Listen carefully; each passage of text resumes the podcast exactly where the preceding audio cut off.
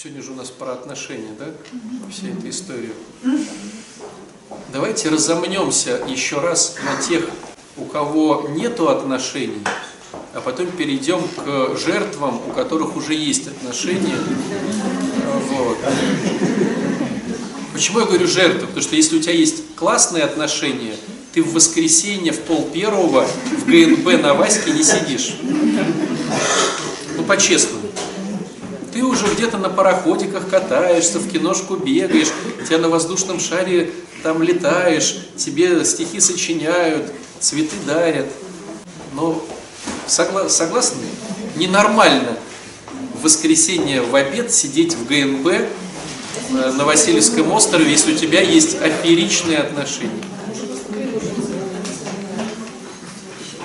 Либо кто-то не хочет признать, что отношений нет, а сам себе рассказывает историю, что они есть. Хорошо. Фееричные, да. Хорошо. Я хочу напомнить про историю, у кого нет отношений. Давайте так. С кого начнем? С парней или с девчонок? С девчонок. С девчонок. Димка хочет с девчонок. То есть, что надо делать парням, чтобы появились девчонки? Или чтобы делать девчонкам, чтобы появились парни? С девчонок начнем. Что делают девочки, чтобы появился парень? Тебя перебили, похоже. Что делают девчонки? А зачем тебе? У тебя же есть. Это для моего друга.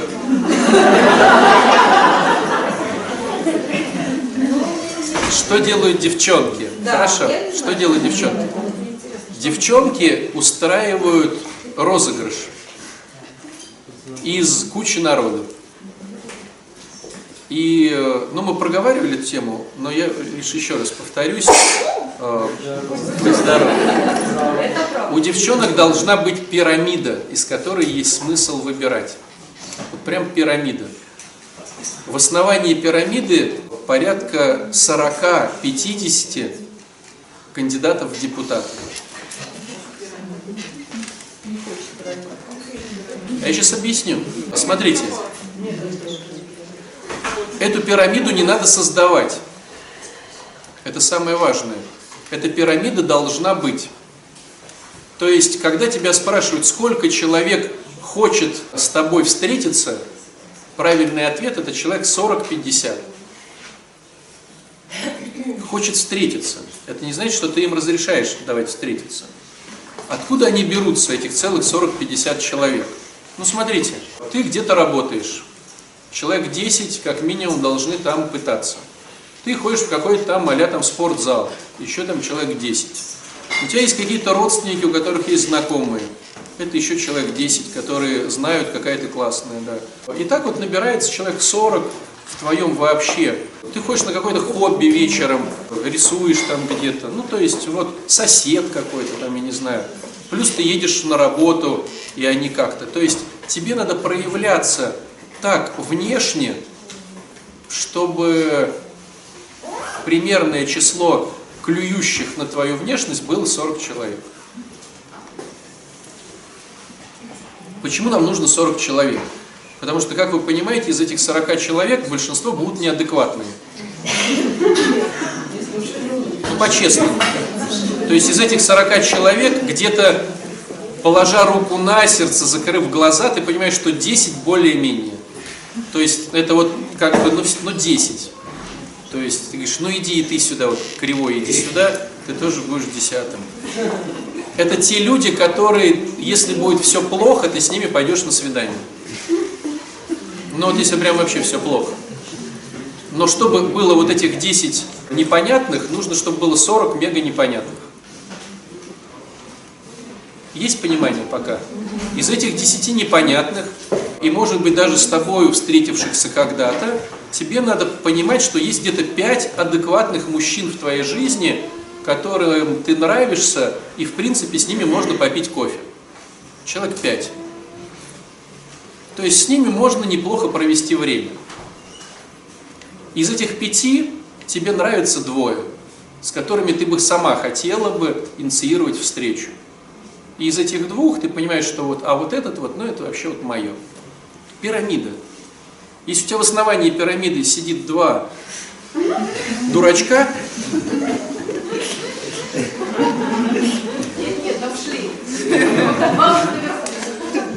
два дурачка наверху, это плохо. Понимаешь? То вы, выбрать, как, кого сегодня все-таки думать, что он мой будет будущий жених, это сложно. То есть женщине нужна пирамида. Тогда возникает вопрос, а зачем женщине нужно выходить замуж? Зачем? Ну и стало быть, зачем мужчине надо жениться? Чтобы расти. То есть ты такая сидишь и думаешь, я не расту Мы так не духовно. думаем, но вы так говорили, что мы растем в отношениях. Давайте по-честному, давайте по-честному. Вот у женщин какие версии? Вот ты сидишь, Чтобы он решил проблему. зачем нужно выходить замуж? Девчонки, так принято в обществе, Чтобы заботился, дарил подарочки. чтобы дарил подарочки и заботился, Возил отдыхать. Да, чего еще? Мужчина, мужчина дополняет женщину, женщина дополняет... Нет, зачем? И поэтому тогда зачем он нужен? У мужчины свои обязанности, у женщины свои обязанности. То есть я сижу и думаю, часть моих обязанностей я выполняю сама. Как бы здорово было бы, чтобы он их выполнял сам. Так ведь? Почему? Но я когда одна без мужика, я что делаю? Я и то, и то, и то, и то. Как бы было здорово, чтобы мужчина выполнял часть обязанностей моих, не мужских, а выполнял он. Так, что еще? Почему? Мужчина выполняет свои Я и говорю. обязанности, а А когда его нету, вам приходится выполнять за мужика. Или вообще не выполняет. Или вообще нет. Или вообще не. Какие еще версии? Ну, обеспечивать финансовые обязанности. То есть ты такая сидишь и думаешь, как бы мне размножиться? Вот какой хороший кандидат в депутаты. Не работать. Мужчины, вы слышите? Зачем, зачем они хотят, чтобы вы на них э, женились? Не-не-не, сейчас к женщинам вопрос, не, не- не к парням. Какие еще версии? Зачем женщине надо э, жениться? Ну смотрите, я задал вопрос жениться. О, замуж. Замуж. А смотрите, ведь э, когда вы говорите, допустим, дарить подарочки, это же не надо для этого замуж выходить. Вот вы начали встречаться, он уже подарочки дарит. То есть, по большому счету, если твоя задача, чтобы дарили подарочки и отправляли в путешествие, то не надо прям расписываться. Зачем нужна роспись, если он уже на конфетно-букетном периоде будет все это делать, и он еще и не хочет расписываться? Так пусть... Что? Страховка. Страховка чего? Защита безопасности. Кто не свалит. Знаете, как это выглядит обычно? Ну, я, может, приводил этот пример, он, конечно, дурацкий, но зато понятный. Я выпускаю чайники. Неприятный пример для девчат. Света выпускает чайники. Ее фирма выпускает чайники электрические.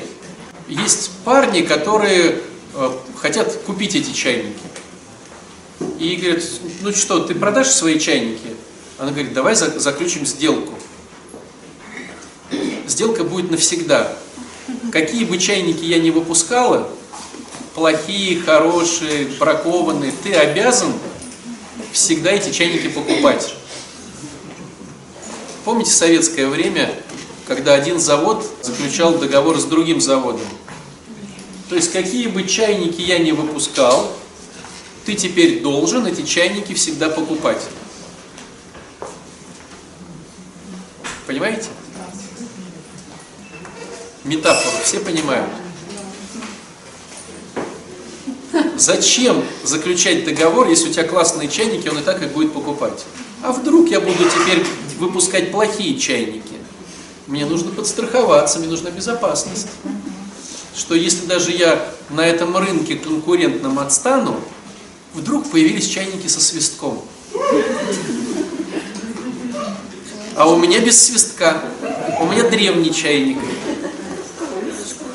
Конечно. Неприятный пример, да?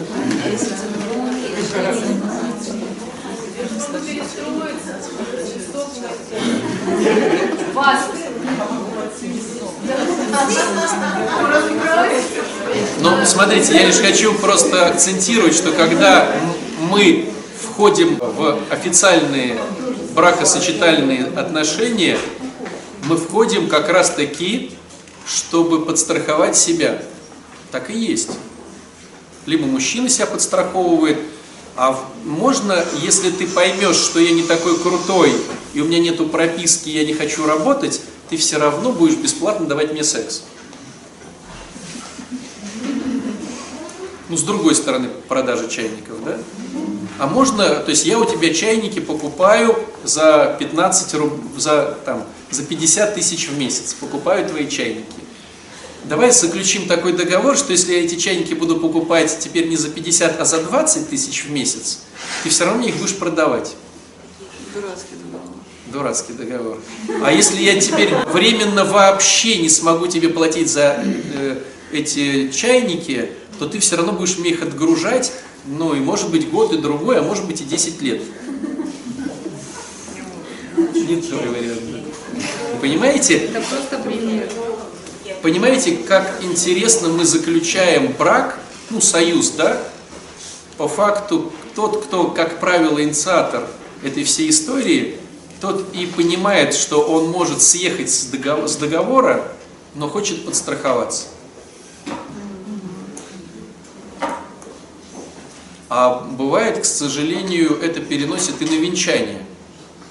Давай уж заключим такой договор, там распишемся, что даже если вот ты даже не мог подумать, что можно съехать с этого договора, мы обязательно должны поставить печати аж на небесах. То есть, если ты вступаешь в отношения, чтобы подстраховаться, ну, ничего хорошего из этого не происходит. Тогда вопрос, зачем ты вступаешь в брачные отношения? Не в отношения, а в брачные отношения. То есть, когда ты прям вот расписываешься.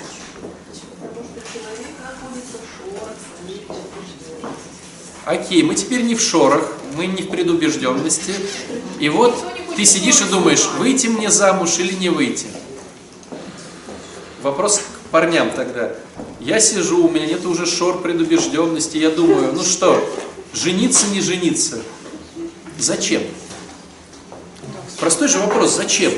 Ну, понятно, что люди просят, люди говорят вокруг, что это, это нормально, давай будь нормальным.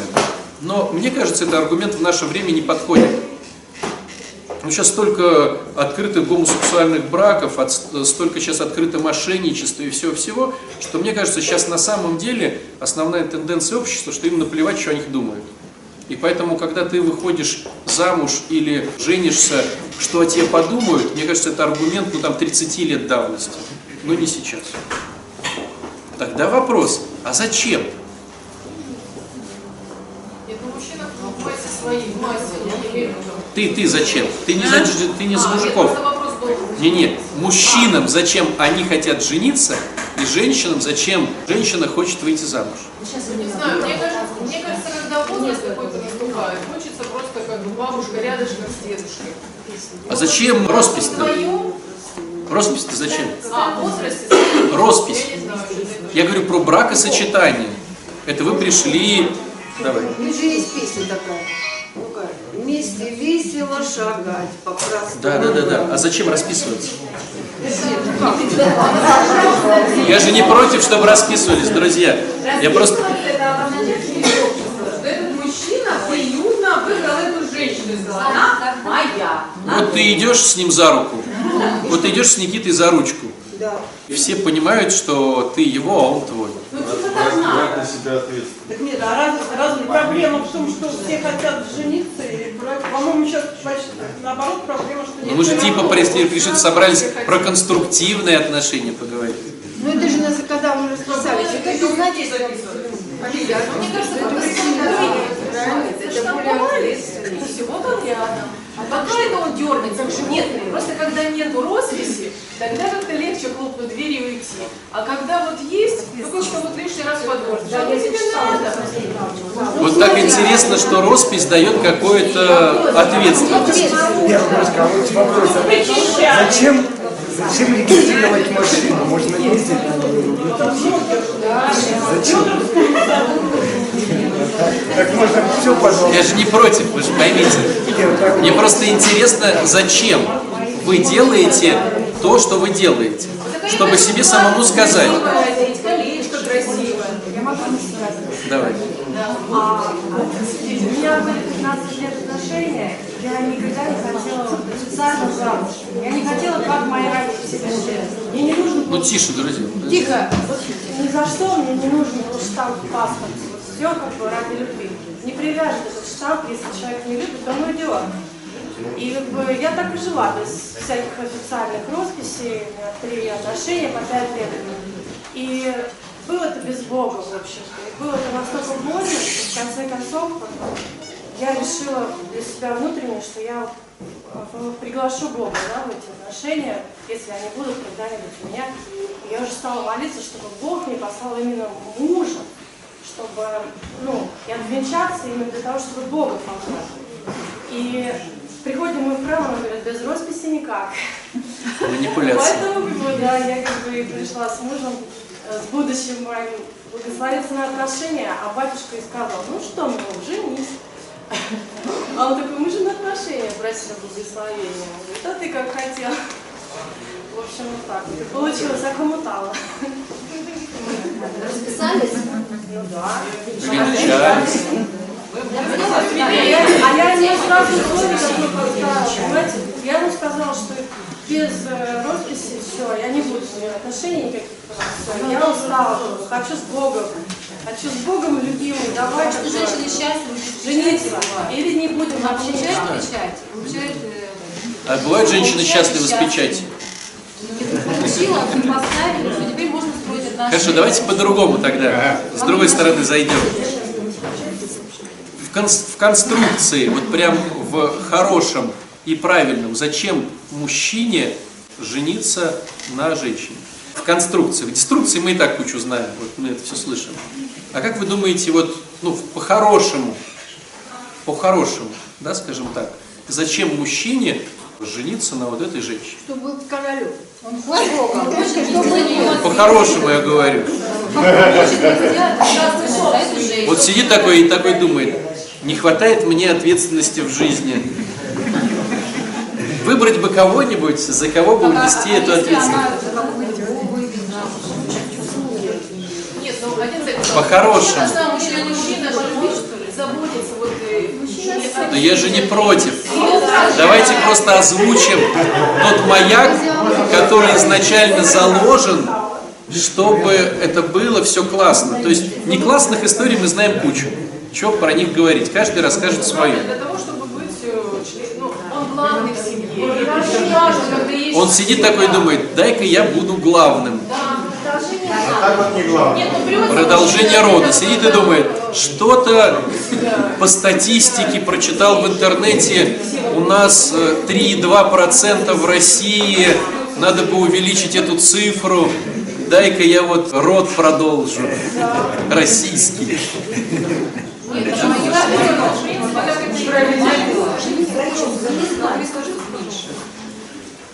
А мы про конструкцию говорим. Мы про конструкцию говорим. Конструкция есть. Хорошо, давайте вспоминать. Если брать детей, потому что они меньше подвержены деструкции, да, ну, в силу того, что они более чистые, о чем мечтает мальчик, влюбившийся в какую-то девочку в школе? Нести ей портфель. Даже не нести ей портфель, чтобы он мечтает, чтобы она разрешила ему нести ее портфель. Так ведь? Он не то что нести, вот хоть бы она разрешила. Понимаете? То есть в мальчиков заложено хотеть любимой женщине делать, чтобы она разрешила делать ее счастливой. В конструкции мужчина хочет, чтобы любимая женщина разрешила ему делать ее счастливой. Знаете, что я вы говорите про мужчин. Мне довелось так, что у меня один сын, он ходил в школу, но уже школа 7 лет, и, значит, у него был друг, у которого была сестричка, и друзья были, которые братики были. Но почему-то он э, под стол, под стол забирался и говорил, хорошо Максиму, что у него Аня есть. Это ты к чему? А к тому, что он не говорил, что хорошо тому, у кого там братик есть, а он почему-то, что Аня Понятно, есть. да. Почему же тогда? Потому что кому-то можно делать счастье. Мужчина заложен как внутренний ресурс для кого-то служить. Даже. Заботиться, служить, делать счастливым. По-разному назовите. То есть в конструкции мужчина ищет себе женщину, которой бы он хотел делать что-то, чтобы она становилась счастливой. И видите ее радость от этого. А женщина стала быть в браке, ищет такого мужчину, который будет ее делать счастливой. Но тогда возникает очень важный вопрос, который прям дурацкий. Допустим, есть такой мужчина, нашелся такой прям вот небожитель. Он ищет свою женщину, которую будет хотеть делать счастливой. И вот он находит какую-то женщину, да, и говорит, слушай, я хочу сделать тебя счастливой. У тебя от чего прет? А она не знает. Большинство людей не знает, через что они могут стать счастливыми. Помните, вот мы говорили про вот это упражнение глагола любви. То есть я пишу хотя бы по 30 глаголов, как я себя люблю, что значит для меня классно. В сфере тела, бани, там, я не знаю, музыка, здоровье, массажи, ну все что угодно. Я пишу 30 глаголов, как классно мне в психике побыть одной, или там наоборот, где-то там в горах побыть, или там то, или все, походить по лесу, грибы пособирать. Это важно для моей психики, я это люблю. Я пишу 30 глаголов, что я люблю делать в социуме, путешествовать с друзьями, кататься на катере вместе, вместе с ними, там то, все, жить э, в таком-то доме, ездить на мотоцикле, я не знаю, да? И пишешь, что такое у тебя 30 глаголов в духовности. Хочу поехать в такой-то монастырь, хочу прочитать в оригинале такую-то книжку, там, я не знаю, там, допустим, в греческом оригинале хочу то, хочу все, хочу выучить молитву. И когда находится этот красавчик, он такой говорит, что ты хочешь? А ты говоришь, я э, люблю массаж. Он говорит, понял. И начинает устраивать тебе массаж. Если ты знаешь, что ты хочешь массаж. А в нашем варианте как? Ты что хочешь? Я не знаю. Или он говорит, а что ты хочешь в психо? Я хочу погулять по лесу и пособирать грибы. Он говорит, понял, устроим. Хоп-хоп-хоп, машина, сапоги, рюкзаки, термос. Ты ходишь, он говорит, ты любишь гулять одна или с кем-то? Он говорит, одна. Он говорит, понял. Сидит в машине, слушает свою музыку, а ты вокруг машины ходишь, собираешь грибы. Потом он говорит, а что ты любишь в социо? Ты говоришь, я люблю путешествовать. Он говорит, понял, а ты где хочешь, в Турции в этот раз или в Египте? В Египте я уже была. Говоришь, понял, значит в Турцию, хоп-хоп-хоп, ты летишь в Турцию. А ты любишь путешествовать в Турцию одна или с кем? Одна, говорит, вопросов нету. И ты полетела в Турцию, во все включено, фантастика, да. А что ты еще любишь? Он говорит, а я люблю еще по духовности в оригинале читать, в оригинале слушать греческий текст. Говорит, хорошо, я сейчас выучу несколько фраз на греческом и буду читать тебе молитву «Отче наш» на греческом языке. Вечер, чай, он читает тебе на греческом э, Евангелие, а ты слушаешь. Улыбаешься, и ему радостно, что ты улыбаешься. Но вся эта схема рушится, потому что большинство из нас не знает, что мы сами-то хотим. Ну так мы, вот мы такие вот уже выросли. Выдавишь из себя четыре глагола, и то один реально ты знаешь, а три, ну, наверное. Вот если бы это было, наверное, было бы классно. А в литературе пишут, что нормально, адекватно воспитанный в конструктивной семье человек может автоматически написать порядка 200 глаголов в каждой сфере. То есть ты ему говоришь, что ты хочешь по телу?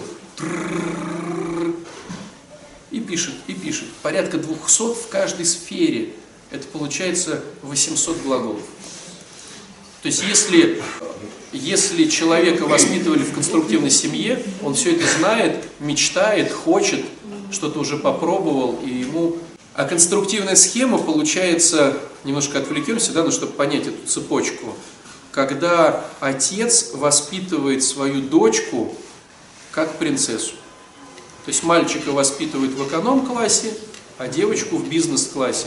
То есть папа вкладывает в ребенка все это потом, чтобы передать это мужу, ее. И поэтому, когда он ее передает мужу, она уже все это знает. Понимаете, да? Ну почему так происходит? А воспитывая мальчика в эконом-классе, он, он вытаскивает его из семьи, и он уже может и зарабатывать, и отдыхать, и там то, и все, и защищать, и драться, и там, ну, то есть это в конструкции. А так как у нас такой конструкции не было, то получается, папа не выполнил свою функцию, девочка не знает, что она хочет, и ей страшно, и она хочет просто найти какого-то кренделька, который просто тупо ее защитит. И, естественно, она выбирает из тех, кто готов защитить. Она и не мечтает о том, что такие бывают, и не ждет даже, о, появился какой-то дурак, который хочет меня защитить. О, ничего себе, надо не упустить эту возможность шикарную. А то ведь другую какую-то начнет защищать. И вот он начал защищать тебя. Почему? Ну, потому что вот мы ехали на одной полке в поезде, так получилось. А он говорит, хочешь? А там при, пришли пьяные, и он их оттолкнул. А я такая, ой, спасибо, как здорово, у меня не было мужчины, который бы меня защитил. Говорит, я буду тебя защищать. Но за это хочу секса. Ой, ой. Так он же исчезнет, если ему не дать сейчас, чего он просит. И вот мы уже 8 детей, ипотека, а счастья что-то нет, да? Ну, к сожалению. То есть получается, что в конструкции мужчина на самом деле трепещет от того, что его любимая женщина получает счастье через него.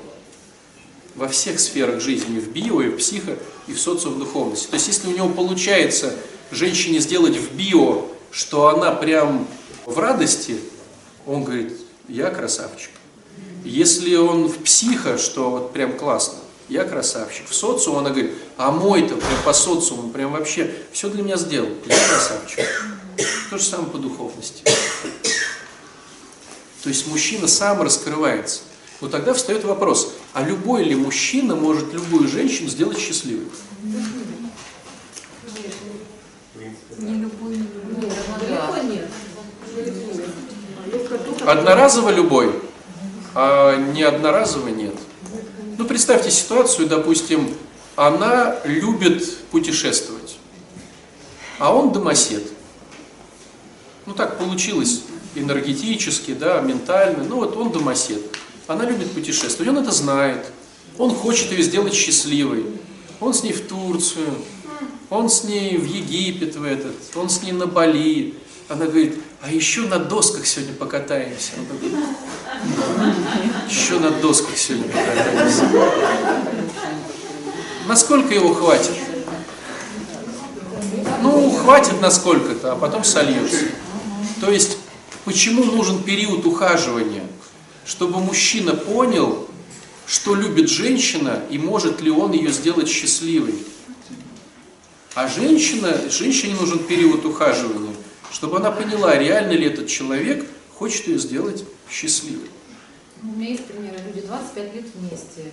Муж дома, а жена ходит по театрам, ездит. Любят друг друга все равно. Откуда ты знаешь, что они любят друг друга? Вот мы сегодня э, слышали, да, отец Алексей такую классную фразу сказал про слава Богу, да? А вы понимаете же, что в Евангелии все прилагательные мира – это глаголы.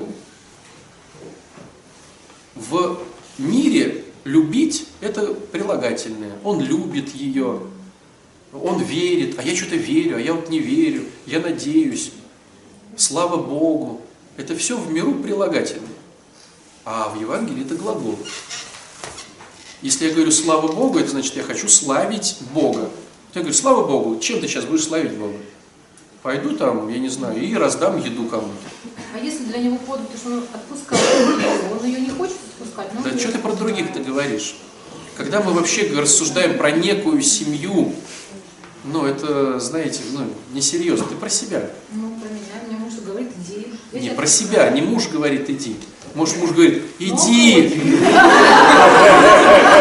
А сам такой, тын дырин дырин дырин дырин моя ушла. Я не говорю про это, но откуда ты знаешь, что он там в голове? Потому что он тоже хочет пойти, он отпускает. Он сам хочет пойти, друзья, пускает меня. Вот любовь так любовь, конечно. Через 25 лет он все равно. Защищайте свои позиции ну стереотипы, 24 конечно. года живу с мужем, и любовь там уже другая, но она любовь там с уважением. Там. Это ты все говоришь прилагательные. А евангельская история это глаголы. Я люблю, это не значит, я что-то чувствую к тебе. Или привык. А я что-то делаю тебе. Отпускай, глагол, отпускай, иди. Я сегодня побуду с детьми, ты иди. Это Иди с миром. Подольше.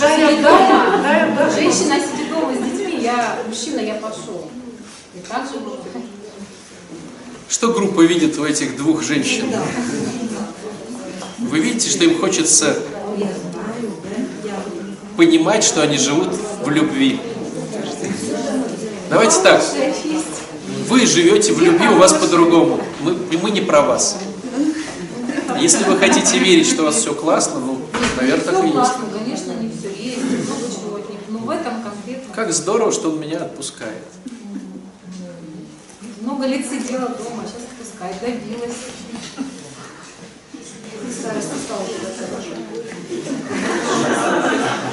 Хорошо. Давай.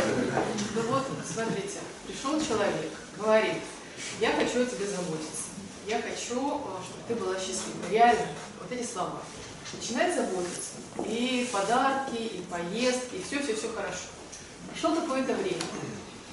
Говорит, я вот о тебе заботился, а тебе оказалось, это не надо. То есть, мало того, что он заботился именно так, как он видел, то есть он дарил цветы бесконечно, он дарил подарки, путешествия. Типа, куда он хочет? Милая, я тут решил, что надо нас съездить в Париж. Да ради Бога. То есть, э, ну, цветок немножко вопрос-то не в такой, чем? как я люблю. Ну вот, сейчас. Ну, цветы... Он ладно, заботился о себе, дарил А цветы я- себе. Вот получается, что он Ну, делал то, путешествие он делал себе, да. ну, и- Я принимаю с удовольствием, потому что мне это. Но на самом деле, а потом разговор такой, «Да, а ты меня не так любила, я тебе заботился, заботился, тебе это оказалось не нужно. То есть, может быть, в какой-то момент я сказала, что я, наверное, люблю не розы и тюльпаны, и такой, хопа, вся его забота вот в пшик превратилась, как он думал. И вопрос в чем? А я теперь не понимаю, как заботиться. Ну, то есть вот, э, а и хорошо. То есть, э, Да он никогда не заботился о тебе, в том-то и дело. Он всегда заботился о себе. О себе. Ну, Но пришел ты с посылом и сказал, я да хочу- не важно, что говорит мужчина, важно, что он делает. А Я просто не понимаю, как теперь чего делать, если следующий придет и так же скажет, и Давай по-честному. Нет, друзья, нет. Давайте по-честному. У меня не было мужика. Хоть мне Турция и не нравится, или Париж, но он меня, э, никто туда не возил. Сейчас у меня появился мужик, он, конечно, сволочь, что возит меня туда, куда я не хочу, но возит. Он э, мне дарит не те цветы, но дарит. Он заботится о себе, но зато я в этой теме движухи участвую. И у меня есть альтернатива. Либо мне послать, и вообще у меня ничего не будет, либо мне остаться с ним, но зато у меня будут какие-то какая-то ерунда, которая мне не нужна, но это лучше, чем ничего. И он такая ерунда неплохая, скажем. Да. Я и говорю. Нормально в этом нахожусь, но... можно подкорректировать. Я хочу в Париж, но не с ним. Нет. Я не понимаю просто, что... Ты не понимаешь, что делать тебе. Да, Да. да. И, и что делать? Тихонечко сказать не туда? Или как-то так, как о нем тогда заботиться? Но он тебя не любит. Он любит себя. Потому что не спрашивает, что она хочет. Да, не спрашивает. Но если человек любит, он спрашивает, а тебе... Вот, ну смотрите, мужчина влюбился в женщину, он, допустим, хочет ее, там, я не знаю, накормить как-то. Ну, допустим. Он же спросит, и там рыбу или мясо, или суши. А когда он тебя зовет, но он любит суши и дает тебе суши, а ты их терпеть не можешь, это странно. Нет, а ну ты сидишь не- такая и думаешь, блин, но у меня вообще в жизни ничего не было, даже суш.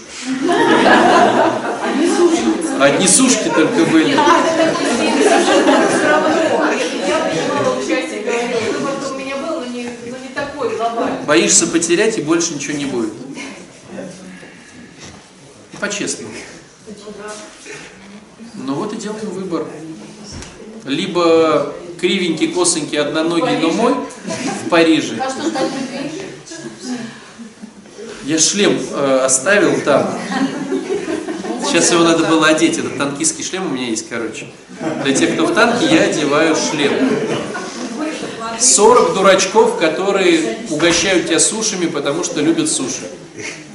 В основании пирамиды. В основании пирамиды 40 дурачков, которые зовут тебя в суши, потому что там суши. А ты суши не любишь, ты с ними можешь сидеть.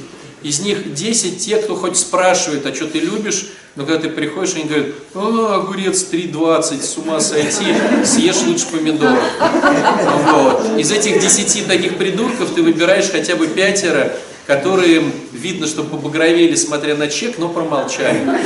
Из этих пятерых жадин ты выбираешь двух, которые, ну, меньше покраснели, и один, который что-то спрашивает. Но в основании пирамиды не должен сидеть один-два человека, иначе и выбора нет. Ну, вспомните историю, когда на советском рынке, авторынке, были «Жигули» и «Москвичи», и «Волги». Вот супер выбор. Вот поэтому и качество этой истории был такое. Запорожец был такой. Вот и качество русского автопрома, да, было. Как только появились другие, сразу же понимаешь, есть там какие-то хундаи, есть какие-то там мерседесы. Вот нужно создать конкурирующую историю. Если у тебя два товарища, один вообще в суши не зовет, а другой зовет в суши, ясно дело, тот лучше.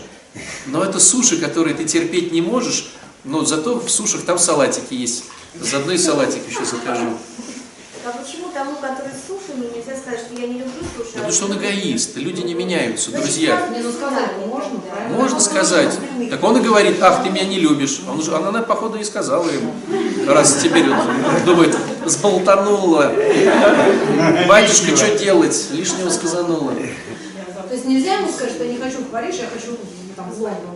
Ну вот он тебя и послал. А мне Благодарна. Нет. Я так делала, я так делала тоже, да, там не хочешь туда, я взяла билеты, я лечу туда. Бац, он взял тоже билеты, полетел. Нет, но это не меняет место, это география просто. Это такой человек. Люди не меняются. Вопрос тогда, как создать вот это вот, э, найти пирамида? Как Да. создать 40 Как, как проявляться, как проявляться самой, чтобы... Мужчина клюет вначале только на внешность. Есть такая поговорка, почему женщины прокачивают свою внешность, а не мозги.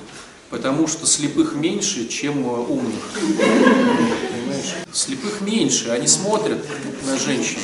То есть сначала мужчина смотрит на внешность и клюет. Ясно дело, что из нормальных ры- рыбешек там приклюнет еще и там куча безумцев. Вот. Ну, да, вот так. Но есть зато из какого поля выбирать. Безумцы, нет, безумцы они реально дураки какие-то, они. Просто вы говорите о том, что должна быть ну, платформа, да? Нужно. Я не говорю, я, смотрите, я не говорю, что должна быть платформа. Я говорю о том, что если ты женщина, у тебя по-любому будет платформа основания пирамиды. Если ты женщина, у тебя по-любому будет в основании пирамиды минимум 40 человек. Я не хочу с ними общаться. Что, выбирать, все равно ли- лишь бы общаться, лишь бы ходить? Но мне просто лень за шлемаком идти, вот правда. Если ты женщина, у тебя по-любому будет 40 человек в основании. Почему эта фраза такая неприятная? За какой период времени 40? Да просто. Да, если ты сейчас женщина, у тебя что, как мы понимаем, что это женщина? она проявляется так, что у нее как минимум в основании пирамиды 40 человек. Ну, не всегда же, наверное, так бывает.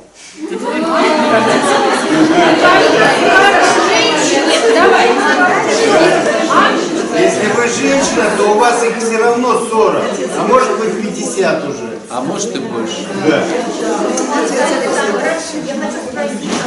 Ну вот так это работает. Мужа пока нет. Мужа пока нет. Давай, да, подожди, добьем немножко эту тему. Это вопрос туда же. Если нету 40, значит я не женщина. Да, но это же больно пред себе пред- предъявить. Я не женщина, как не я не женщина? проявляюсь как женщина. Да. Вот смотрите, друзья, у нас так как много женщин больше в приходе, но их вообще везде больше, где вот какие-то тусовки, чем мужиков, то женщины как бы наезжают на мужиков. А, они безответственные. Мужик, где найдешь мужика ответственного? Это прям э, золото в куче грязи. Где найдешь ответственного? Так вот, на самом деле все одинаково.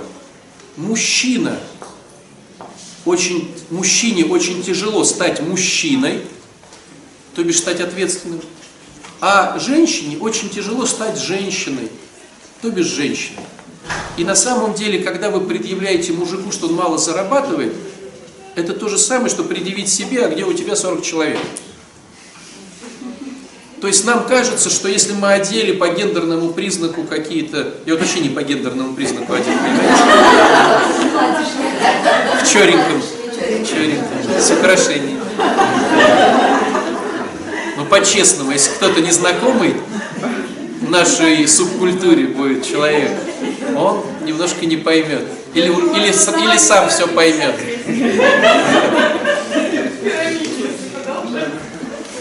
Так вот, если ты одет по гендерному признаку, это ничего не значит. Ты проявляешься как женщина, у тебя 40 безумцев, как мужчина проявляешь, соответственно, у тебя на самом деле та же пирамида. Ну, представьте, вот, девчонки, вот по-честному, зайдет сейчас сюда такой котяра, такой хорошо одетый, такой, ластится, такой, принес тортики на весь приход, подъехал на хорошей машине, всех помнит по именам такой.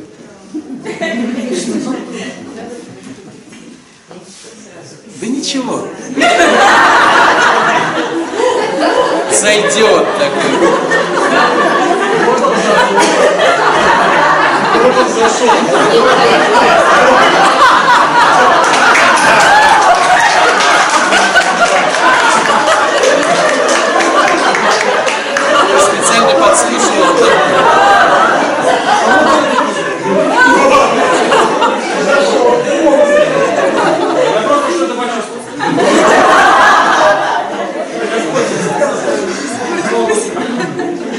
А что вам помочь в приходе? Да деньги не вопрос. Да всех отвезу в паломничество там куда-то, там на Мальдивы. И у него тоже будет пирамида. Понимаете? Почему? Потому что он так проявляется. Вот и все. У нас остается немного времени. Все, ты свою миссию выполнил. Давайте добьем, до 5 минут осталось, чтобы важные, важные штуки. Итак, в идеале мужчина не может осчастливить любую женщину. Он может осчастливить ту женщину, в каком энергетическом, эмоциональном, интеллектуальном э, уровне он находится. Поэтому нужен период ухаживания.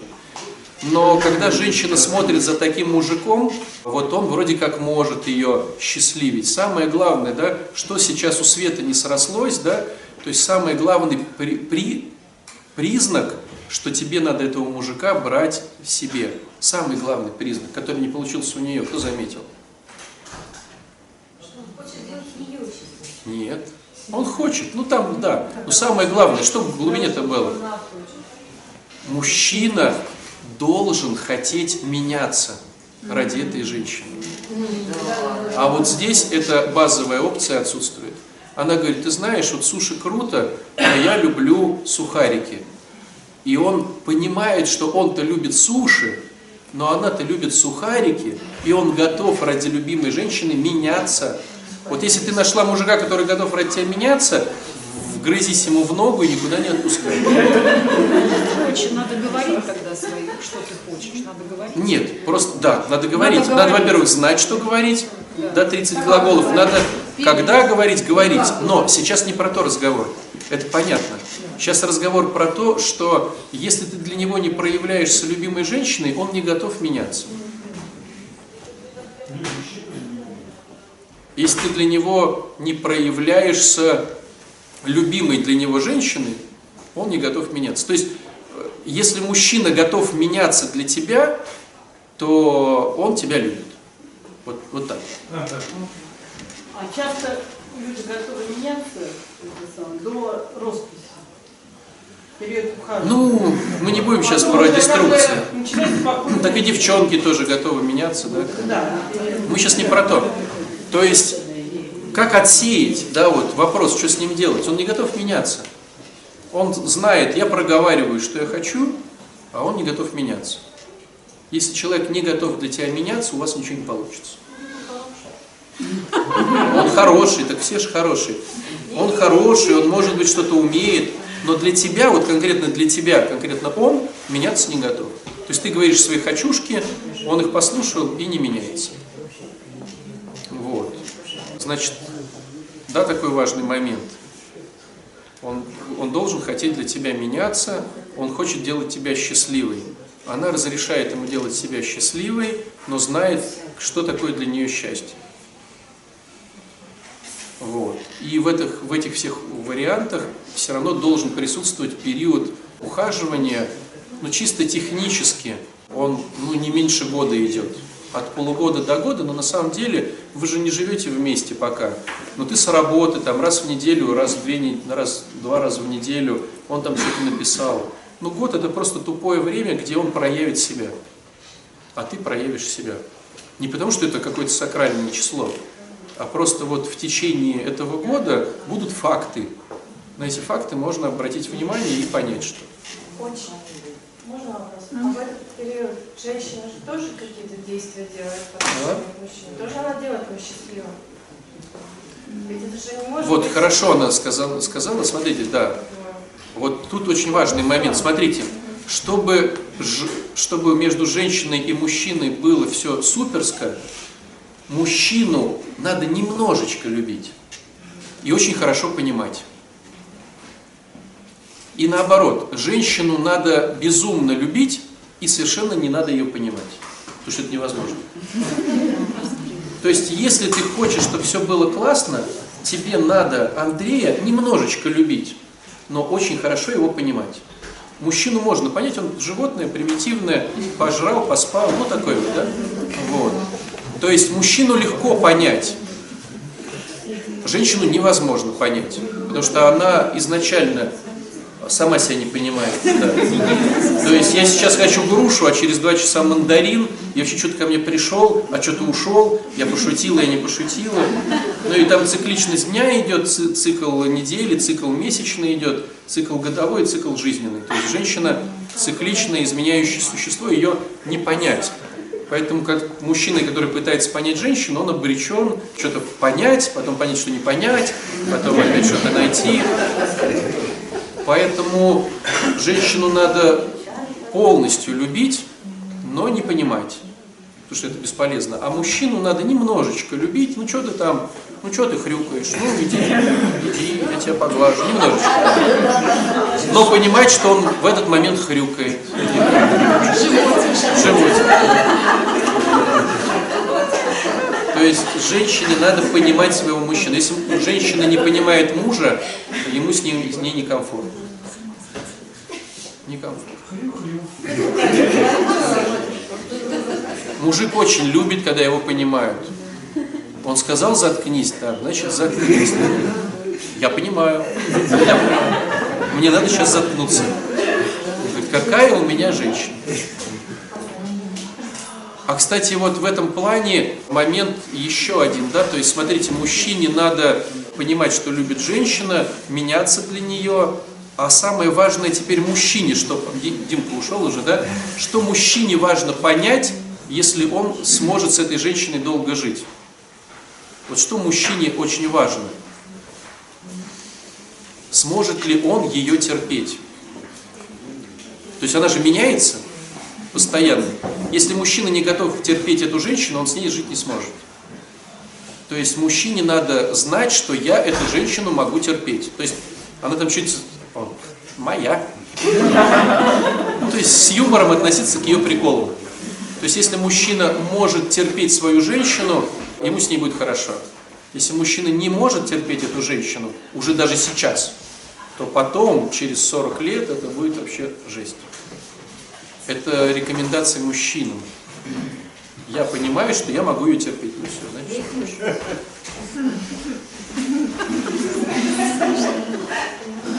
Закрываем тему. Половина. Что? Резюме. Резюме. Учись быть женщиной, учись быть мужчиной. Вот. Нам почему-то кажется, что мы и так хороши, а вот они. Вот. Факты. Да не кажется. Если у тебя в основании пирамиды 40-50 жаждущих тебя съесть. Так интересно, что поначалу божественная литургия, на которой мы сегодня присутствовали, она выглядела совсем по-другому. Схема ее была вообще другая. Это был праздничный ужин. То есть, вот если говорить о нашем менталитете российском, то мы праздники оформляем как обед. Никогда вот не задумывались, что у нас праздник это обед, даже если он вечером будет или утром, то есть это не будет завтраком, не будет ужином, это обед. Вот если вы позовете там своих гостей, там и супа подадите, и салата там какого-то, ну обед. А у иудеев исторически это ужин. То есть все пришли с работы и накрыли ужин. И когда апостолы стали переходить из поселка в поселок, из городка в городок, и люди говорили о том, о, сейчас придет дорогой гость, то ясно дело, вот на эти праздничные ужины его и звали, этого апостола. И когда апостол приходил на этот ужин, то все приносили в складчину какую-то еду. Ну, понятное дело, что не все, наверное, что кто-то кушал, вот, а кто-то приносил, но это была тема в складчине. Следующий момент. У иудеев традиционно молятся после еды. После еды. Но как это выглядит? Вот смотрите, у нас всегда, у россиян на столе присутствует всегда какое, какое блюдо, скажем так. Хлеб. Всегда, всегда, всегда, будешь ли ты богатым или бедным, у тебя будет хлеб. А у иудеев всегда присутствовал хлеб и вино. Вино только по, простой причине, что вода, воды было чистой мало, а вино делали из винограда и запивать вином. Ну, это наша фраза «вино». Это, скажем так, вот если кто-то был в этих южных странах и пил что-то из винограда, то это, ну, такое, это немножко подбродивший или просто сок виноградный. То есть вот оно присутствовало на столе. Следующий момент, отличающий нашу культуру от той культуры. Когда мы садимся за стол, ну если не умничать, то у нас сколько человек, столько и тарелок. Но есть как бы правило хорошего тона поставить одну тарелку, что если кто-то опоздает, но в нормальной человеческой семье, вот вы сегодня там, вот Тамара будет праздновать свое сорокалетие, ну, допустим, будешь праздновать или праздновала, ну вот сколько придет сегодня людей, столько тарелок и поставили. Не будет такого, а вдруг отец Александр к нам еще зайдет, давайте одну тарелку лишнюю. Ну, вот такая тема же не бывает. А у иудеев бывает. Они откладывают одну лишнюю тарелку с хлебом. Ну, у них не, не хлеб вот такой, да, а у них лепешка, скажем так тарелку с лепешкой откладывают и стакан с вином откладывают. Но не для того, чтобы случайный путник зашел, а для того, что этот, это, эти оба элемента участвуют потом в молитве. Как это происходит? Поели, то есть у нас мы молимся до еды, благословляем стол, и после еды. А иудеи молятся после еды. То есть все сели, поели, но вот этот вот хлеб в тарелке, да, и в чашке вино никто не трогает. Поели, встает глава семьи и говорит импровизированную благодарственную речь Богу, что все так, спасибо Господи, что все мы тут сегодня собрались, все вкусно, ля-ля-ля. Потом он берет, значит, это вино, отхлебывает его и посылает это вино по кругу, как трубку мира индейцы. Ты, отхлебнув немножко, как бы присоединяешься к молитве, говоря как бы, ну, аминь, я согласен. И в результате надо так распределить этот стакан, чтобы вот Оля допила последнюю каплю. Пока, значит, оно идет, я от лепешки отламываю, съедаю и лепешку пускаю. То есть получается, что вот этот хлеб, вот эта лепешка и стакан с вином, они участвуют в молитве семейной, что мы присоединяемся. Так вот, Христос сделал причастие вот из этой штуки. То есть ничего не нарушая традиционно. Вот они поели, он взял, значит, э, вино и сказал, это будет теперь моя кровь. Взял лепешку, это будет мое, мое тело, да? И вот все причастились, то есть все вместе это съели. И продолжая Христову вот эту вот практику, апостолы также это делали. Они приходили на ужин на какое-то в селение, все собирались, кто-то что-то принес, они ели, о чем-то разговаривали, апостол рассказывал что-то о Христе, да, это вот элемент сейчас апостольских чтений, что-то рассказывали они о, о, о сами от себя, ну, вот Евангелие, да, вот эти вот все кусочки. А потом, после еды, они, значит, вот э, молились и причащались. Но уже причащались не просто лепешкой и, значит, вином, а причащались телом и кровью. И это называлось таким красивым словом агапа. Такая вечера, вечеря любви. Почему вечер, ну, вечеря, вечер, да, ужин любви. Почему ужин любви?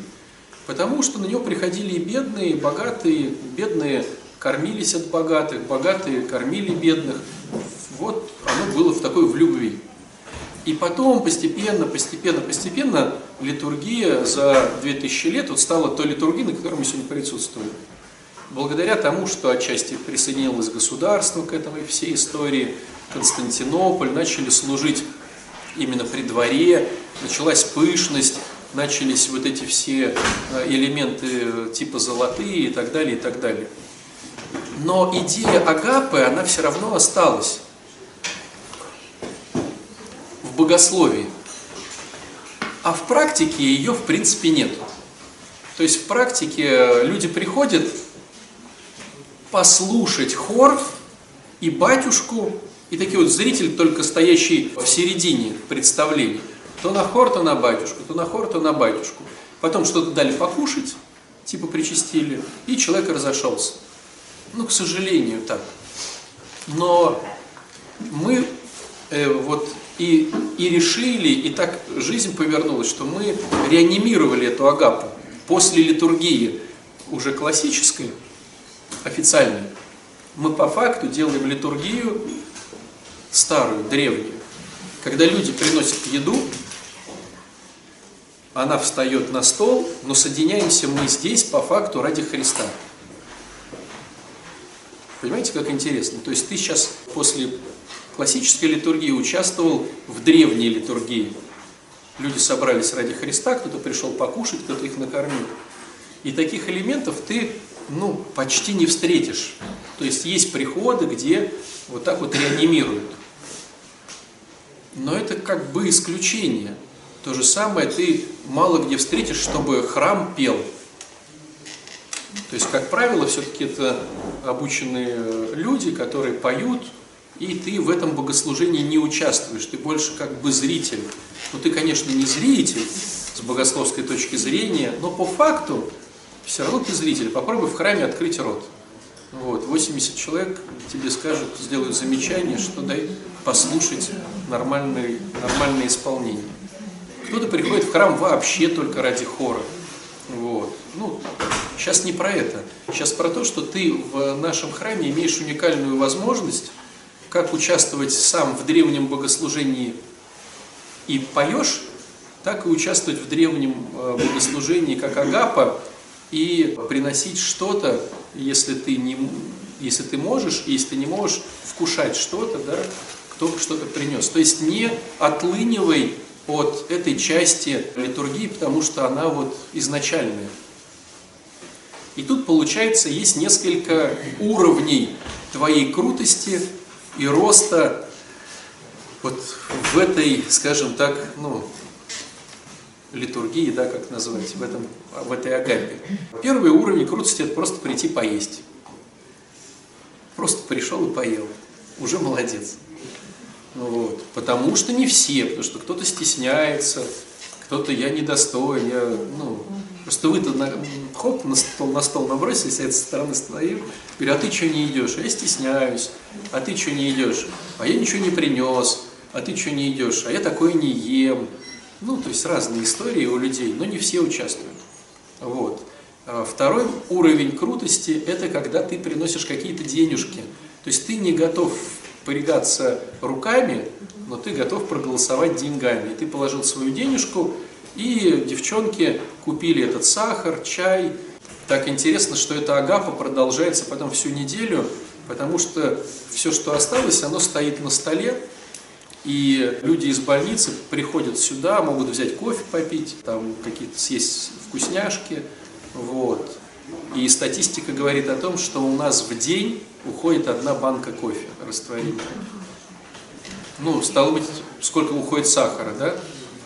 Ну, то есть, чтобы ты знал вот движуху, которая здесь происходит на буднях. Если мы служим два дня из семи, то в течение пяти дней уходит еще пять банок растворимого кофе, плюс сахар, плюс вкусняшки, которые остались. То есть ты реально можешь поучаствовать в агапе тех ребят, которые пришли понятное дело, в большинстве своем не для того, чтобы помолиться, а потому что здесь на халяву дают кофе, но придя сюда с такой мотивацией, они могут эту мотивацию поменять. Помолились, увидели, поставили свечку, вспомнили что-то из детства, и оно пошло. Да? Увидели расписание, группа анонимных алкоголиков, и все, и пошло, пошло, пошло. Такое тоже бывает. Вот. Третий уровень крутости – это сделать что-то своими руками – то есть прям вот не денежкой, а вот прям закупил, прям дома пожмыхал, порезал, поколдовал и принес.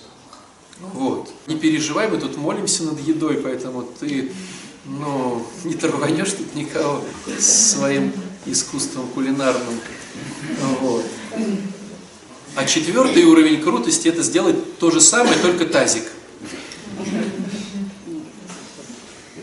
Я вчера, что ли, приехал из ручья, что-то, короче, у меня уже все так в голове смешалось, там дали тазик оливье.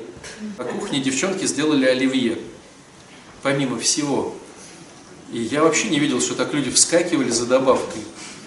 То есть вот так вот это оливье какое-то домашнее может быть. Ну там хорошо кормят, но вот оливье. И там он его просто... Прям весь тазик был прям вышка, блин. Э, оливьешка это. Понимаете, да? Это вот четвертый крутой уровень, когда ты что-то дома сварил, порезал, пожарил, попарил и сюда принес. И это участие в Агапе, это твоя возможность, поэтому пользуйся ей. Есть вопросы по этому поводу? Или убили эту историю? А, ну дополнение скажу, что если не получается, то девчонки пытаются сами что-то придумать э, и дергают свои личные деньги это все. Вот, святые люди, короче. Я бы вас не кормил. Я говорю, что вы святые люди. Да. Я бы чай пакетики взял и все. Но вот видите, они близки. Они близки. Мы найдем место, чтобы потом оставить их лики